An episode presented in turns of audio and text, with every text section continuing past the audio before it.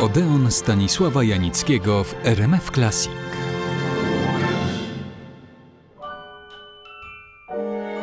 Przyznam, że się w niej kochałem. I kocham rzecz jasna nadal, bo jestem w uczuciach stały. No, powiedzmy. Tak czy inaczej, uważałem i uważam ją za najpiękniejszą aktorkę mojej młodości. Piękna, urocza, miła, pełna temperamentu, ale bez przesady, a jednocześnie inteligentna, stonowana, właściwie się zachowująca, słowem do rany i serca przyłóż. A co ona na to? Cytuję. Przedziwne, jak rozmaicie na mnie patrzą niektórzy. Jak na symbol seksu. Ekscytujący posąg.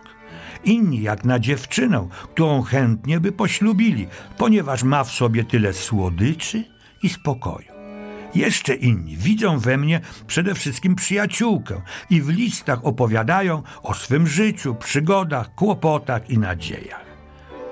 W tym, co powiedziała, sporo jest prawdy, bo taka była i jest na ekranie i w życiu. Urodziła się w 1939 roku w Tunisie. Rodzice byli Włochami. Jej rodzina pochodziła z Sycylii i od kilku pokoleń zajmowała się budową łodzi. Claudia Cardinale chodziła do francuskiej szkoły i chciała zostać nauczycielką. Kiedy miała 18 lat, zwyciężyła w konkursie na najpiękniejszą Włoszkę w Tunisie.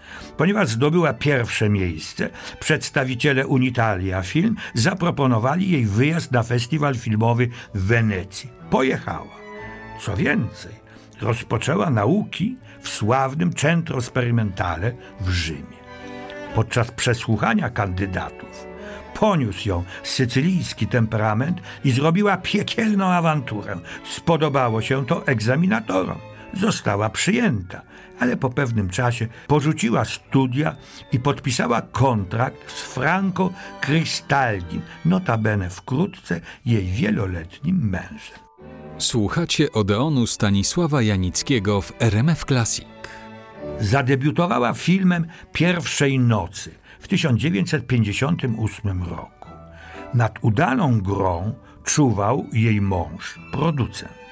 Postacie, które odtwarzała, były początkowo bardzo podobne do siebie.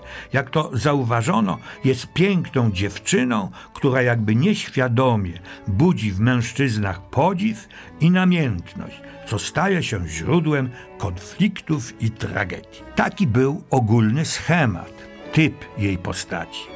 Te najlepsze role Claudii Cardinale odbiegały jednak od tego schematu. W osiem i pół Feliniego jest prawie eterycznym wyobrażeniem dziewczyny marzeń. W Lamparcie Lukino Viscontiego przekracza niejako granicę między arystokratycznym światem, który odchodzi, a nowym, mieszczańskim, burżuazyjnym, który rozpoczyna swój zwycięski marsz. W tegoż Viscontiego, błędnych gwiazdach Wielkiej Niedźwiedzicy, musi wybierać między miłością męża a dwuznaczną miłością brata. W realistycznym filmie Rocco i jego bracia, znowu Viscontiego, w dramatyczny sposób musi wybierać między tradycją południa i nowoczesnością północy, na przykładzie tak bliskiej jej rodziny sycylijskiej. Natomiast w jego dziewczynie Comenciniego doprowadzi do śmierci mężczyzny, który ją szczerze, głęboko kochał i otwierał przed nią świat prawdziwej miłości i perspektywy nowego życia. Ale nawet postaci negatywne w jej wykonaniu nie budziły niechęci i dezaprobaty, choćby w filmie Syn Marnotrawny. Słuchacie Odeonu Stanisława Janickiego w RMF Classic. Klaudia Cardinale była aktorką wszechstronną, to też grała również w komediach, na przykład w Sprawcach Nieznanych.